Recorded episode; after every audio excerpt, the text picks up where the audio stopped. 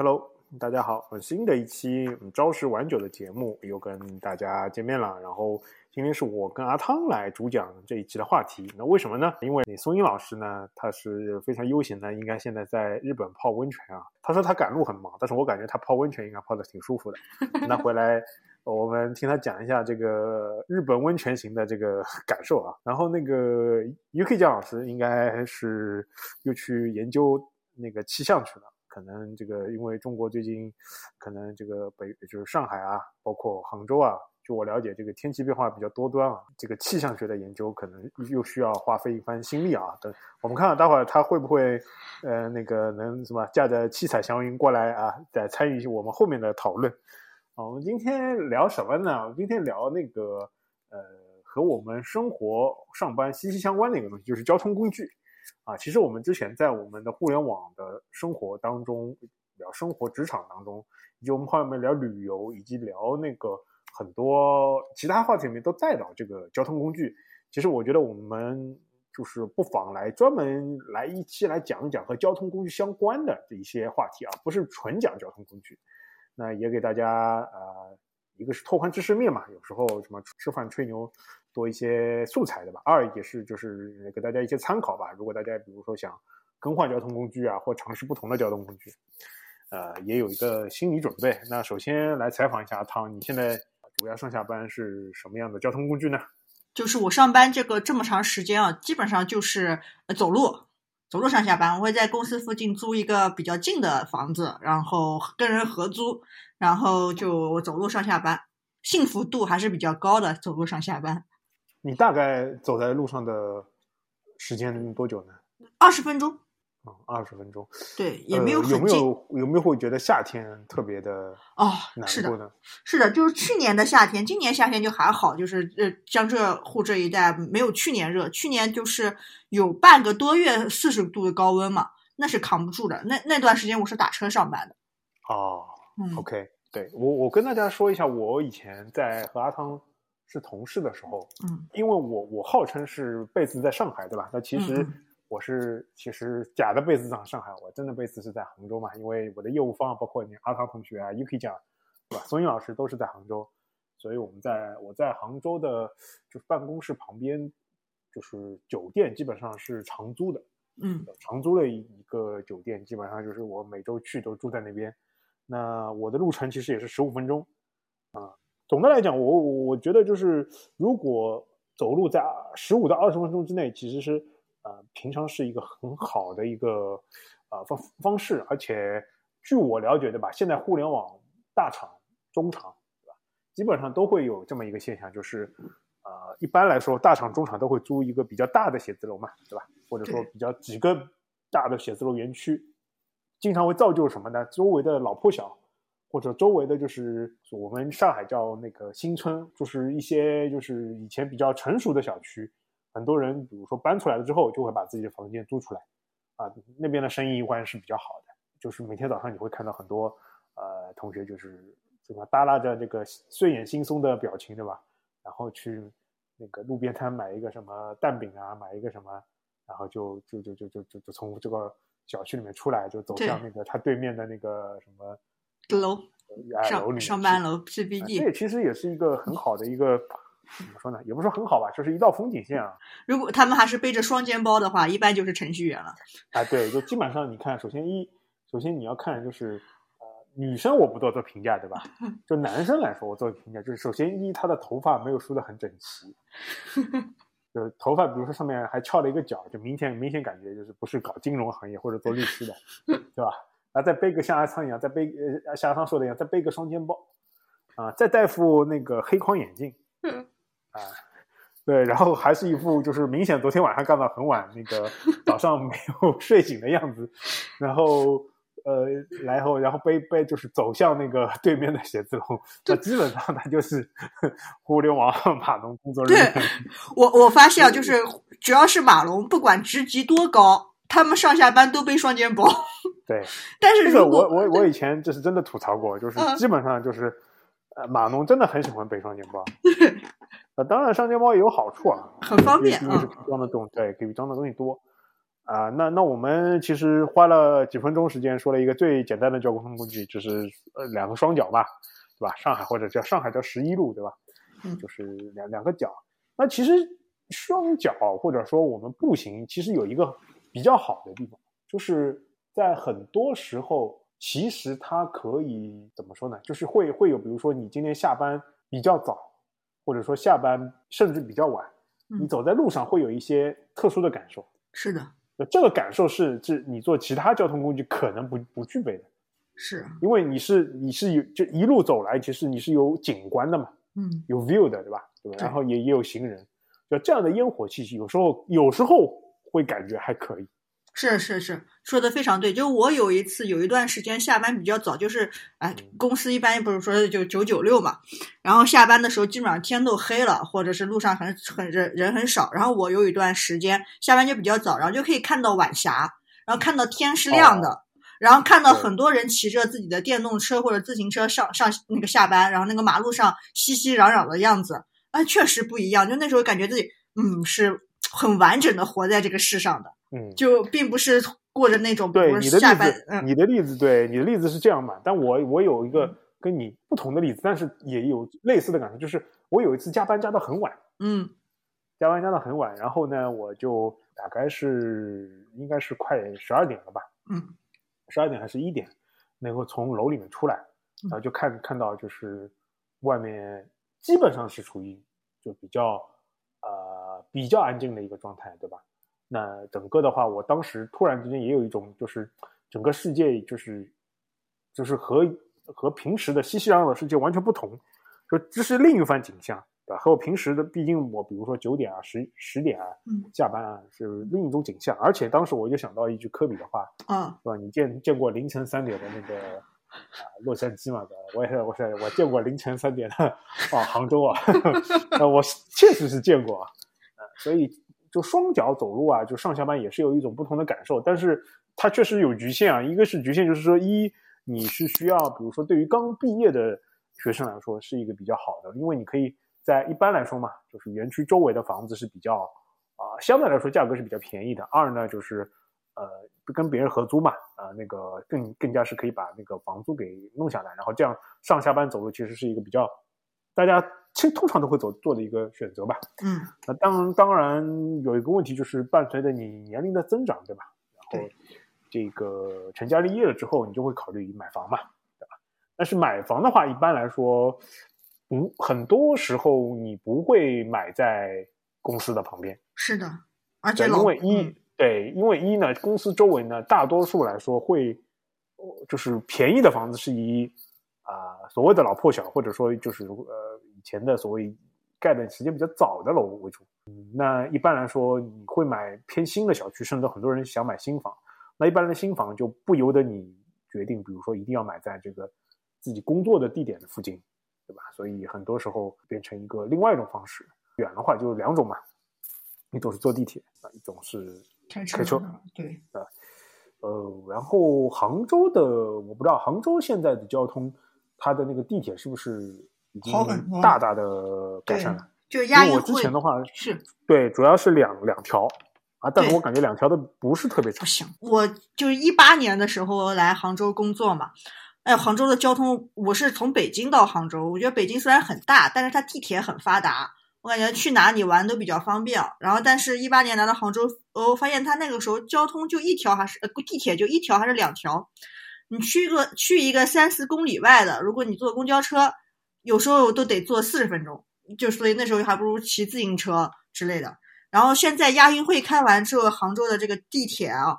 大大的提升了，丰富了，就是已经有好多好多条地铁线了。然后我很多同事他也是买那些房子，就是买的比较远嘛，他们就是坐地铁来上班，可能就是就坐一辆线，但是可能从底站坐到公司这里，我觉得也蛮方便的，不用换乘，然后就上了地铁往那一坐就可以。对，然后呢，呃，这两种方式啊，跟大家分享一下，我都经历过。嗯嗯，因为刚刚我到上上海的时候，后来我转到上海部门了嘛。嗯，刚刚一开始头两个星期或者头头一段时间啊，包包括我以前在那个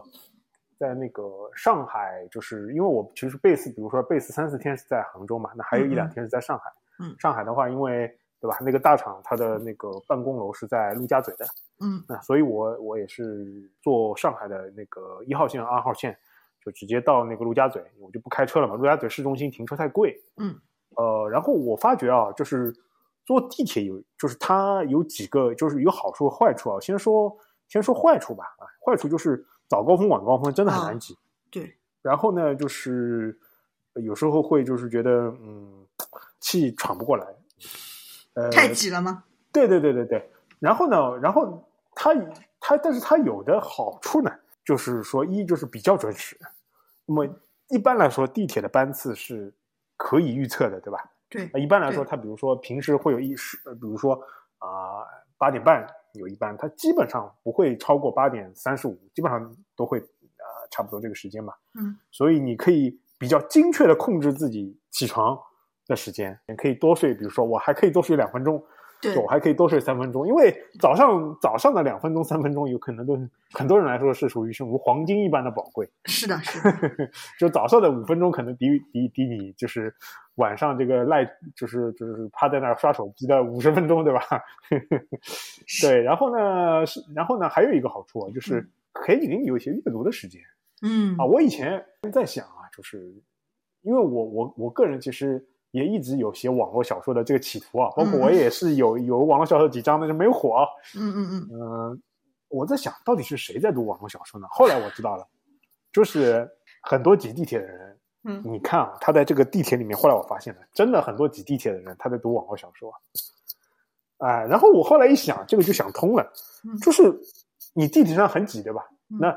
基本上就是你就只有一个手，你就一个手去就是控制的手机嘛，对吧？嗯。而且那个地铁里面那么人很挤，信号也一般，那如果你般一般来说你要刷短视频啊或者什么，就是短视频其实需要的流量是需要有一点，你会卡。对对对，是的。就就现在也有嘛，现在地铁里面也有刷短视频的，但是你你人多你就会发现就会很卡，这很正常的，这个从科技上来说就是这样的，就是太多的连接点了，包括那个整个信号不稳定。那网络小说不会啊，网络小说就是文字啊，嗯，对吧？那读那那那那加载起来很快。而且呢他也很爽，对吧？就是就是他的情节不需要你去像推理小说一样去思考，他的情节就是我又打怪升级，我又从什么斗斗皇变成斗宗啊什么的，对吧？我暴露了暴露哪部小说了啊，呃、又又又又我又我又我又对吧，又又又一个女的喜欢我了吧，就是又收了一个后宫啊，就这种这种爽文，对吧？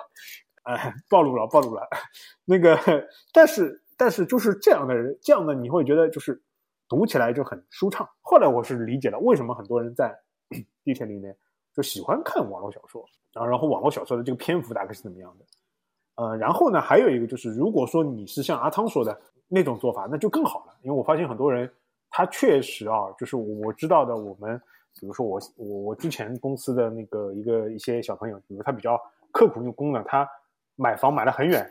但是他比如说坐一站地铁，从终点中靠近终点站坐到那个市中心那站，可能要花一个多小时。对，那大家可以就是早点就是那个抢一个位置，对，然后坐下来，然后他就无论是读书啊、学习 video 啊，还带一个耳机，因为这个地铁嘛不需要你运营的，对吧？你而且大概多长时间你是知道的，然后他就可以在上面去呃做阅读。其实这个时间对于很多人来说，你想想看，你每天如果话能在一个小时里面，早上人还是比较清醒的，清醒的时候。或者说学习能力比较强的时候，能多看点多学点，其实对于你这个工作其实是是很有帮助的。嗯，是的。呃、所以这个如果坐地铁是能这样的话，就是建议大家可以多就是阅读一下。如果你觉得比如说你刷视频，对吧，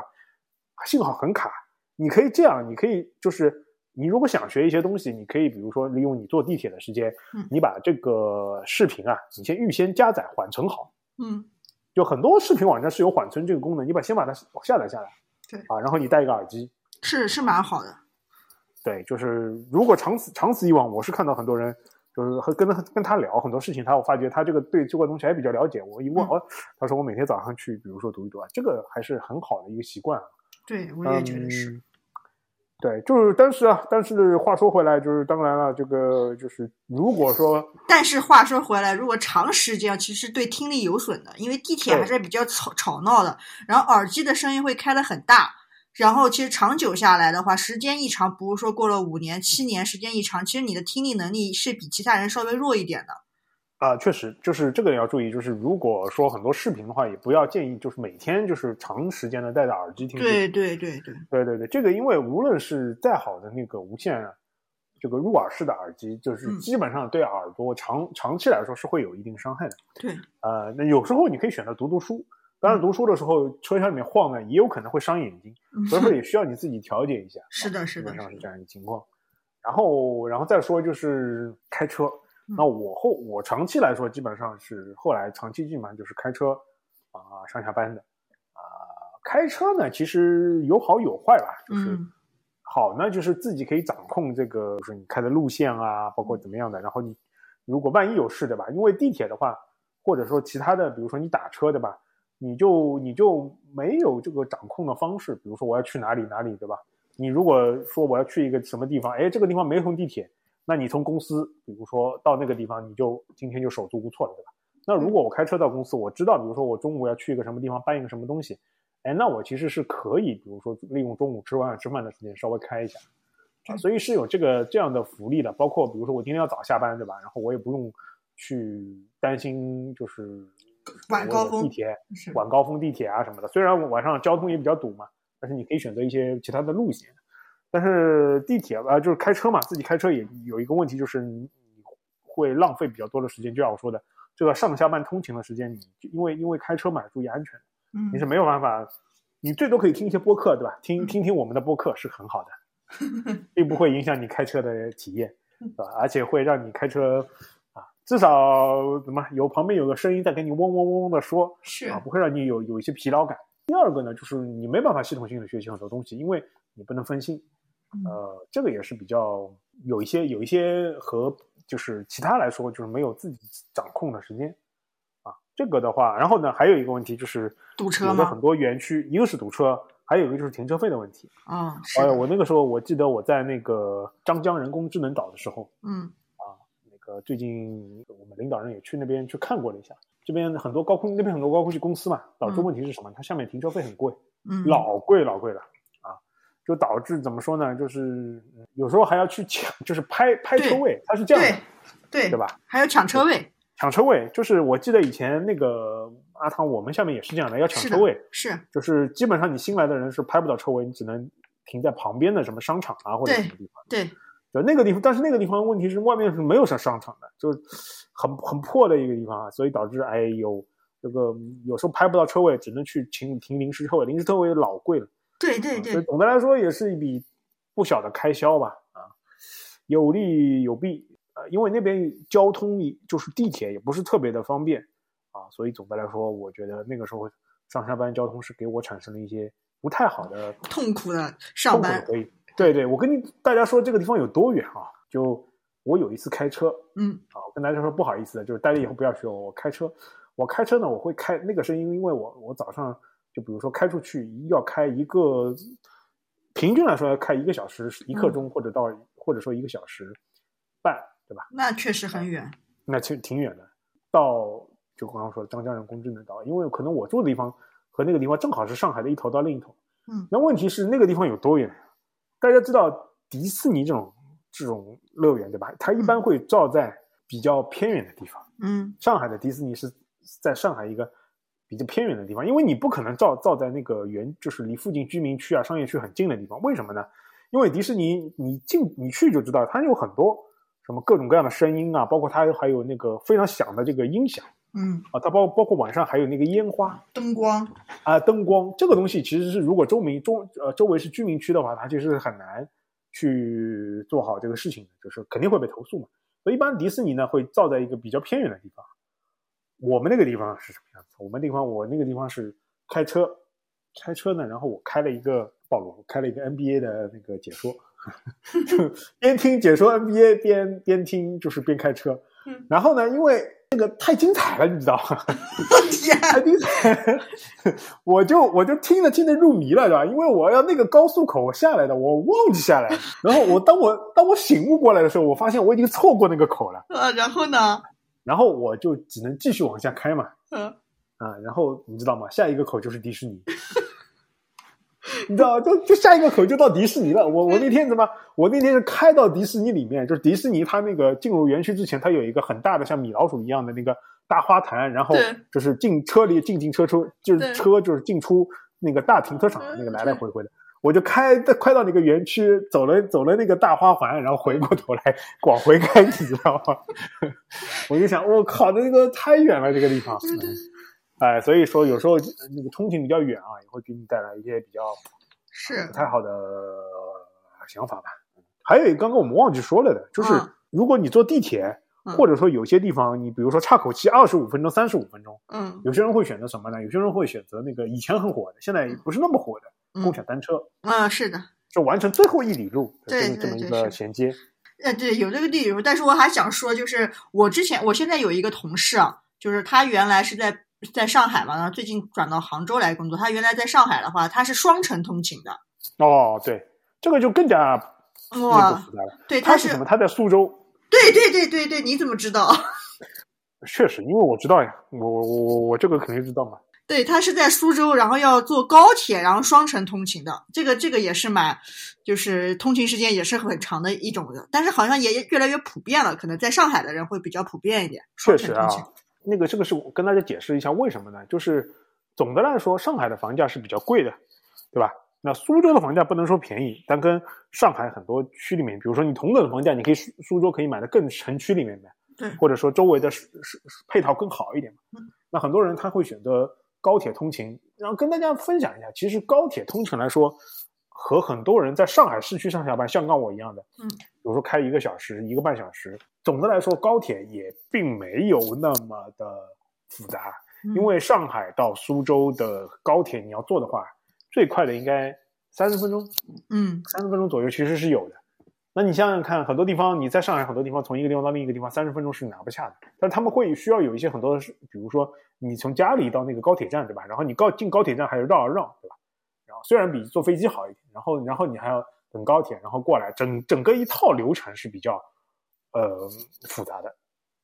对。然后这里呢，其实阿汤讲到这个地方呢，就是我可以引出我们下一趴的一些呃一些内容。就是我我本来想说一下周末和旅游的，但是既然你讲到这个城，就是城市之间的那个通勤了呢，就我就会可以讲到，就是跟大家大概说一下，就是我们周边的一些地方。这边呢，其实就是要跟大家讲一下，就是呃，就是日本。啊，日本特别是以东京啊东京都为首的，它整个一个通勤的系统啊，它是一个什么样子的一个情况。其实当然很多人会传统意义上说那个所谓东京都啊东京都，其实啊当然了，东京其实没有一个，东京其实很大啊，所谓的二十三区，它还会有很多啊很多很偏偏远的地方，它其实也是东京。那很多人包括很多人住在横滨，或包括很多人在那个东京都的稍微外面的一些地方，包括所谓叫埼玉啊 Saitama， 呃，还有一些在那个千叶，都算就是就大东京这个范围上下通勤是很多的，东京是都市圈。那这个是为什么呢？因为东京它整个来说，它是一个呃，它有很比较发达的所谓叫城际铁路，呃、对这个通勤系统就。它这个就不像我们的高铁，那我们的高铁其实更多的时候是它，因为它速度快，但是呢，它的总的来说，因为高铁的造价比较高，还是比较昂贵的，所以它很多时候就比如说说从苏州到上海，对吧？它是一个比较单一的线路，就比如说从苏州的某个站到上海的虹桥，对对吧？那那那个日本呢，它是说它的城际的那个铁路啊，它不是为了。呃，就所谓的这种高铁的这种这种场景来说，它就是一种不是不是很快，就是一种常规速度的，但是它是一个电气化的一个呃铁铁路的工具。你可以认为其实是一个有点像轻轨，但是它不是那种轻轨的规格，但是它这一个有点像地铁，但又不跟地铁不是一样，它不是在下面的，啊，是这么样一个体系。这这个在日本呢，就是由日本就很大多数吧，大多数是由日本的那个呃 J R 啊 J R 来那个运营的，就 J R 就是 Japan Railway， 就是日本的铁路，就直译翻就是日本铁路啊，就是他们就是搞那个呃这一套的通勤系统的，就是很多是就是你可以认为是官方的铁路铁路系统造的这个啊所谓叫城城际之间的那个啊铁路交通。它好的一点是什么呢？它有很多很多路线。就比如说，呃，我从，比如说我从埼玉，对吧？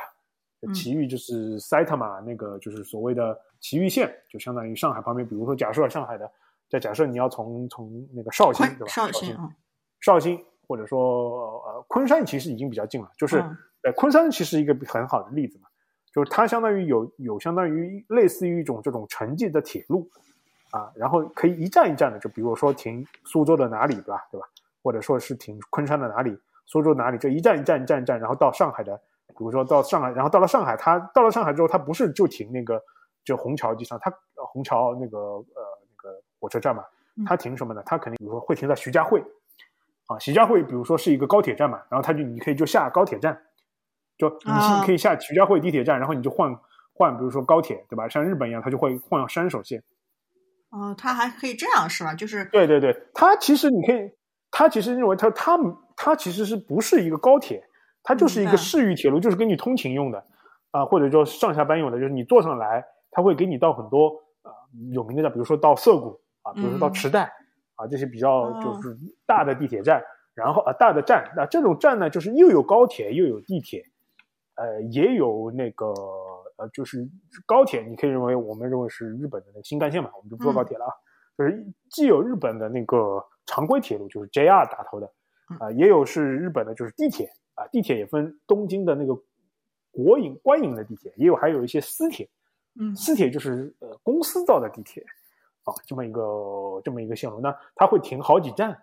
啊，然后你就会根据你上下班的这个通勤来那个去到那个地方，这样的话呢，其实是大大缓解了整个就是东京它这一个。城市的它的一个整个一个通勤的一个问题，以及这个东京的它的很多时候的一个城市的压力，嗯，就跟大家分享一下，就是呃，我们作为就是全球来看啊，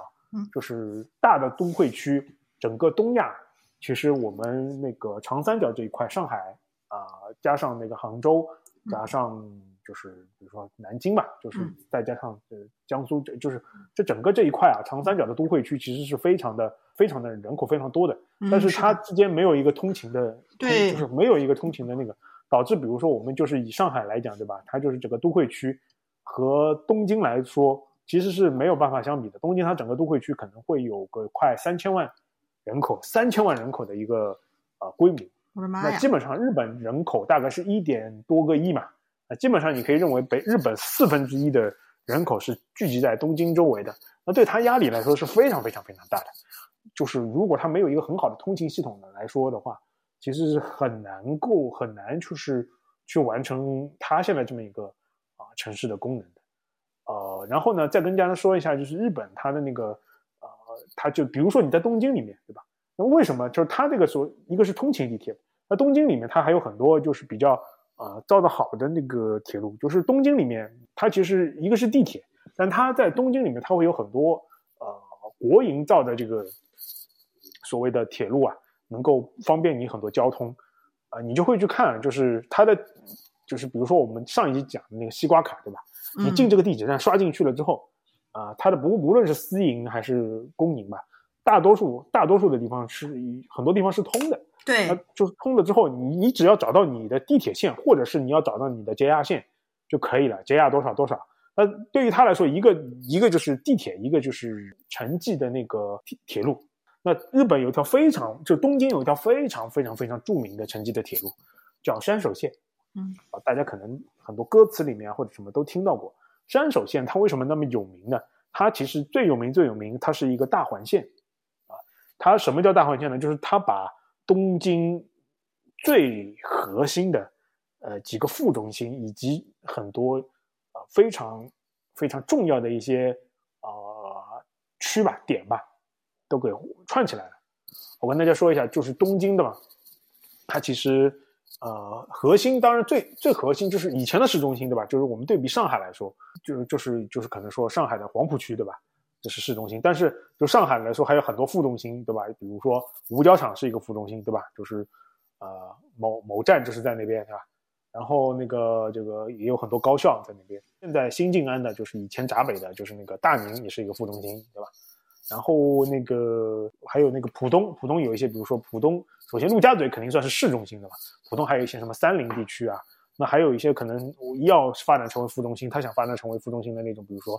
普陀的真如地区。杭州也有类似的，有很多副中心嘛，比如说钱塘那个叫钱江新城，对吧？嗯，钱江新城，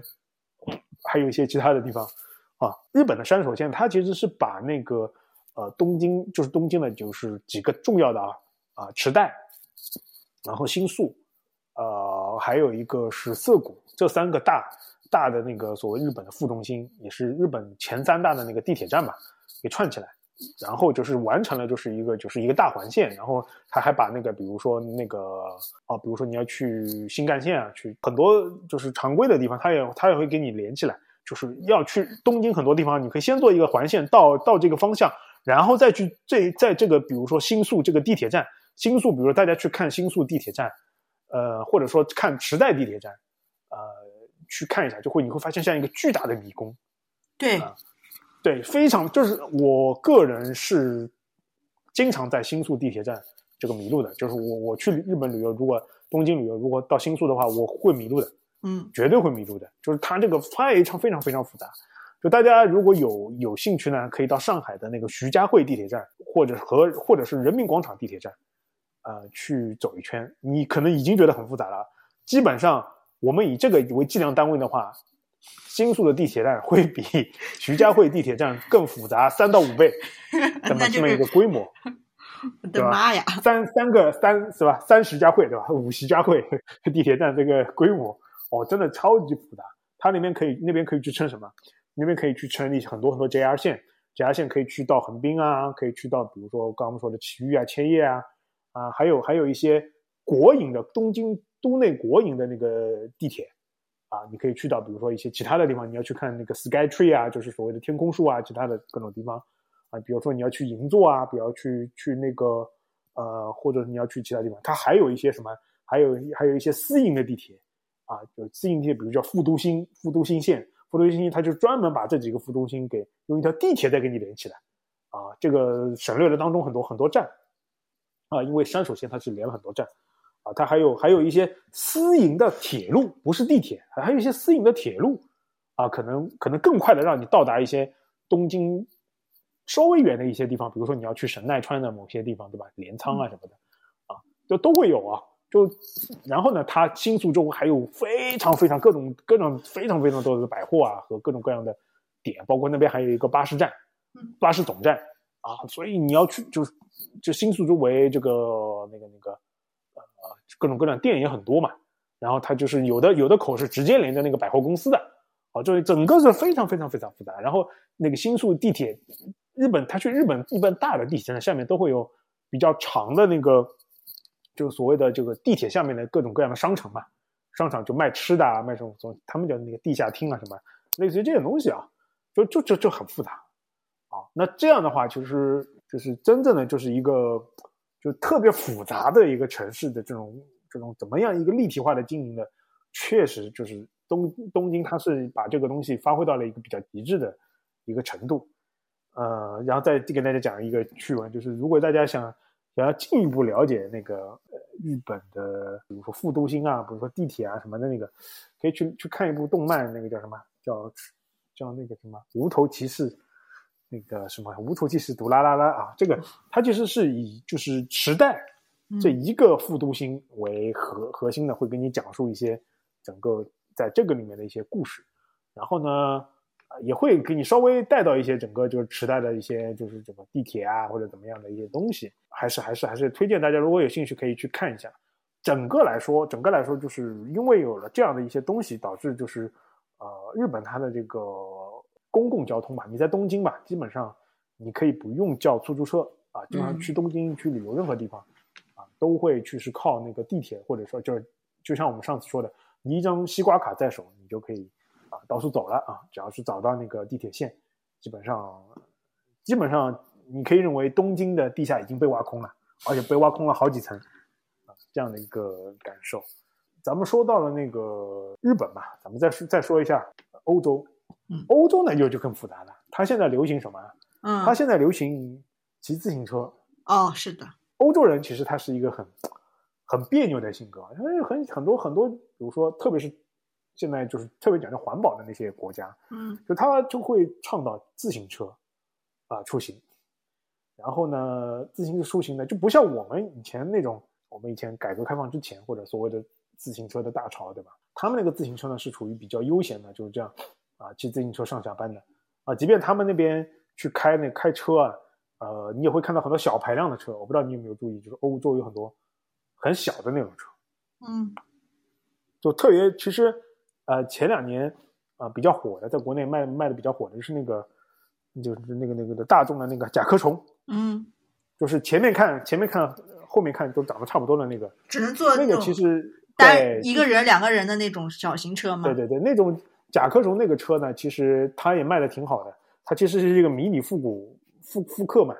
就是当然不是完全复刻，就是呃，它就类似这种小排量的车型，其实在欧洲其实是非常的呃卖的非常好的。他们的城际的地铁呢一般般，也不能说啊、呃、不就是地铁啊或者铁路啊一般般。那整的来说呢，呃也是有很多大站的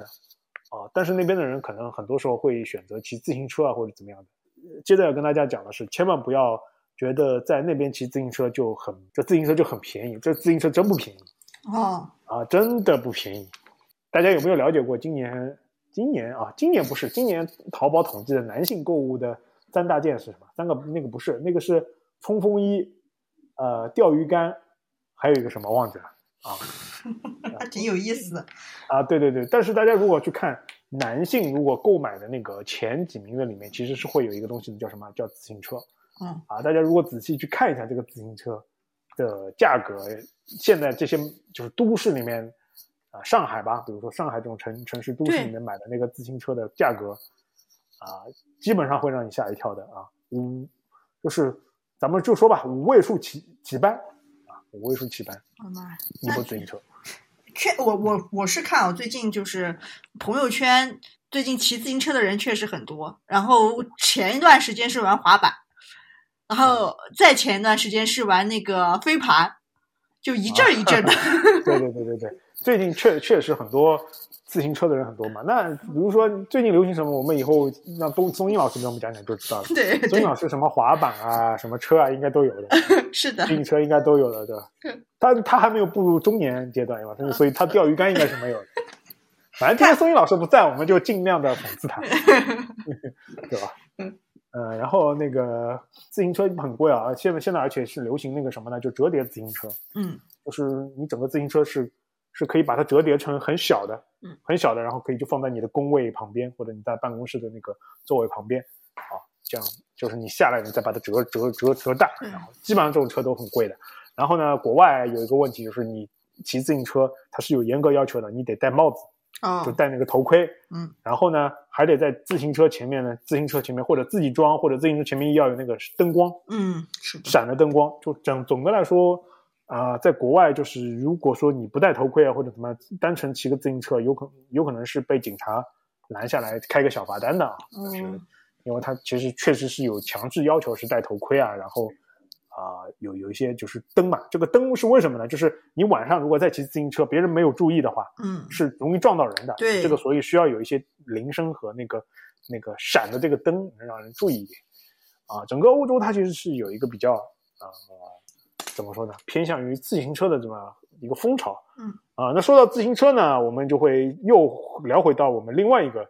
啊、呃，我们刚刚漏讲了的一个话题啊、呃，交通工具也是现在对吧？啊，电动车吧，爱爱死爱爱死也恨死的，就那个电驴。我不知道阿汤有什么感受。我觉得电驴确实在我们现在这个国家发展了啊，确很很很方便。就是、真的真的是又爱又爱又恨。对，就是你骑得很方便，但是不好的一个点就是有的人骑太快了，就是你你骑的时候，他别人刷了插过去什么的，就我觉得还是蛮危险的，说实话。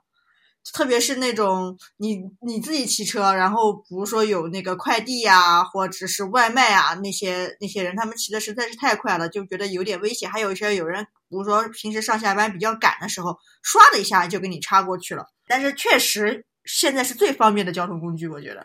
对，就是电驴啊，它有先说它的好处吧，啊，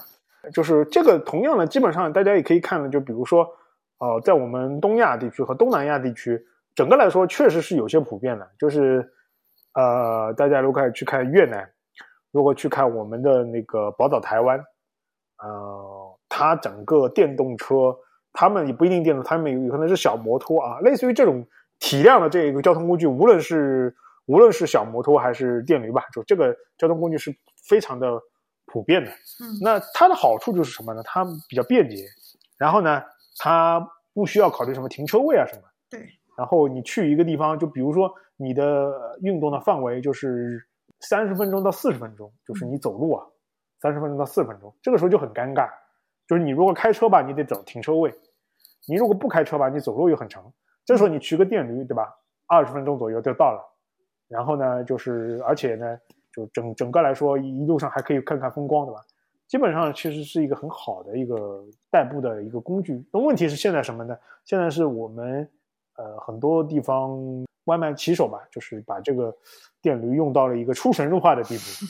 这导致会给交通带来很大的隐患嘛。就包括大家会看到很多起交通事故嘛，都是和这个以电驴为首，就是他们就是。或者加上去需要去抢单抢时间嘛，那整个来说会会造成很多的那个交通的隐患，特别是我我我开，比如说我就跟大家说，我开就是开车的时候，其实我是很注意，就是很怕那个就是骑电驴的这个所谓的外卖骑手经过的，这个对于你的一个就是操作的，就是就是它会带来很大的不很多的不确定性，所以我转弯啊或者很多地方看到很多，比如说骑手啊或者什么，我会。特意的就是就放慢一些速度吧，就是让他能够去多给他时间去判断。对、嗯嗯、啊，对，因为很多时候如果他判断不好的话，反正呃是很容易出交通事故的。那我也会亲眼看到，就是说就好几起吧，就是这个、嗯、无论是电驴撞电驴还是电电驴撞车啊，基本上我是会看到过好多起，所以也是提醒大家，如果是开小电驴上上下班啊，注意一点安全。但是有的时候呢，头盔啊什么也得戴好，对吧？该要做的防护工具都要戴好。是的。然后呢，也不要不要宰人。当然了，当然了，就是说上海很多很多地方就是停车很贵啊，但是有时候开个小电驴，我甚至有时候都会自己想，哎呀，我买个小电驴上下班也挺好的。电驴，而且它充电也很方便。对，它整个的整个的来说，确实是一个比较好的一个。是的，它也比做、呃、如果说如果说咱们咱们，但是这个要说一些不正确的啊，就是。嗯，如果咱们就没有美团或者说这些外卖的骑手吧，就把这个当做主流交通工具，这个对于上下班呢是一个非常好的一个补充的一个工具。但是主要是现在啊、呃，这个太方便了之后，导致很多时候如果大家为了求快求方便啊、呃，不遵守交通规则，那确实会带来很大的一个影响。嗯，所以最后我们其实还想说一下，就是什么呢？就是。呃，我们这一期主要是讨论的什么呢？主要是讨论的那个上下班的交通工具。对，其实我们本来想讨论一些更多的，就是下次跟大家聊一下那个旅游啊、周末时候的一些交通工具了。但上下班的通勤工具，没想到就可以说这么多啊、呃！对对对 对, 对, 对, 对, 对，很丰富，因为很丰富，因为其实真的就是，而且连带了很多其他的话题嘛。就是我这边就是也没跟大家讲，比如说我们再说，就是美国，美国的话基本上就是上下班就是靠。靠车，靠车，对啊，基本上就是靠车啊。美国的整个的交通，它其实是非常的，不是特别便利的。嗯，那基本上如果说除了美国的几个大城市，像纽约，呃，可能就纽约，它的包括呃，可能芝加哥，它的一些的城市的公共交通其实是比较发达的。即便就比如说所谓的旧金山、洛杉矶，包括我现在这边的西雅图，它整个的就所谓的无论是轻轨啊、地铁都是非常的薄弱的。嗯、哦，很多时候都是靠就是靠开车，啊，这个也是很和美国整个它的这个文化是有关系的、嗯、啊。基本上这个就是说，它首先城市里面，大家到欧美就是欧欧欧美，其实这个地方要分开来讲。嗯，如果大家到美国去，大家就会发现美国高楼确实不多，啊，它不像欧洲，欧洲其实它总的来说很多地方还还是比较绵密的，就美国是比较散。就大家如果来洛杉矶或者说去很多地方，你会发现，哇，这个摊摊大饼摊的好大，那你到每个地方都就真的就得开车啊。然后整个的话，比如说很多美国人，比如说年轻的时候他就十几岁了就成年了，你的爸爸给你个车，然后你到时候就可以啊自由的那个自由的翱翔了。哦，然后而且美国呢总的来说油价是比较便宜的，那这个其实是有一些比如说其他的因素啊导致它的石油便宜，这个我们就不展开了。嗯，呃，总的来说呢，就油价不贵，然后车嘛也便宜，对吧？美在美国买车或者租车，相对来说是比较便宜的，所以导致很多人把它作为一个，就是基本上大家都以这个作为上下班的交通工具的啊。除了在比如说纽约啊，比如这些城市里面，可能说有人坐地铁，但是地铁也会大家也知道，比如说纽约地铁晚上有些所谓的不安全啊、消防上的问题，确实会有，所以说也不要去坐车厢的后面几排啊，特别是在纽约这个地方，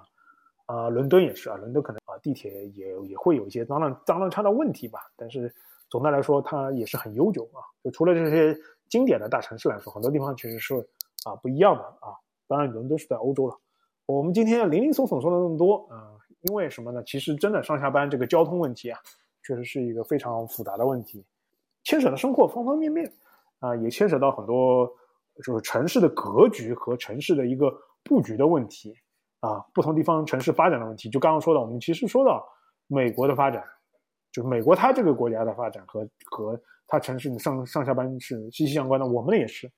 对吧？我们其实是呃学习了一些，比如说城市发展过程中学习了一些苏联的，就以前前苏联的对啊、呃、一些架构吧。特别是大家知道北京的很多，比如说一开始造的那个地铁。啊、呃，一些格局，对吧？然后上海呢，其实发展过程当中，地铁的地铁，特别是地铁上盖，上海很多地铁是它是上面是商城很很多很复杂嘛，其实是是就是借鉴学习的那个啊、呃、日本的一些模式。当然，我们就我们就没有一个他们比较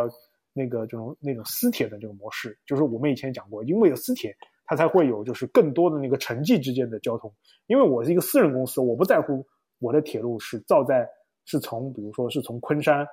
是从苏州经过昆山经过上海的，对吧？我只要觉得有利可图，我就想规划这个路线，对，我做出来的大数据就是把这几个居民区或者说人口聚集点连起来，就是这么这么造。但是如果说你这个东西没有一个啊、呃、以市国、呃、就是区或者各个市的政府来牵头的话，这个有很大的一个磨合和沟通的工作，对吧？这大家也可以就是想一想嘛，这肯定是这样的，对吧？就是比如说我这边，比如说我这边市政规划的这个道路为什么要通到你这边？那如果要通到你这边，肯定要沟通，那通什么站怎么样的，就会很复杂。所以这个私铁它这样的发展也会有它的好处，确保了它这个城际之间有很多东西其实是可以根据它的那个发展的要求来的。那那讲讲到的那个欧讲欧洲，对吧？欧洲是因为它是有这个环保意识啊，大家如果去欧洲就会发现那边的可能所谓的白左啊或者怎么样的，就环保意识特别强。然后就会很多人会自动要求，比如说他的减碳啊、节能啊，他会自动去骑自行车。但这个可能他这些可能对自己的要求也很高啊，所以买的都是很贵的自行车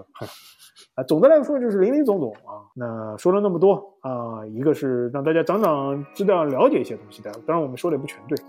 二呢就是如果大家有近期，比如说考虑买房啊，或者有些换换租房的地方，对吧？要改变交通工具。那也可以借鉴一下我们的这个这一期的播客啊。那我们今天的节目就跟大家聊到这边啊，拜拜，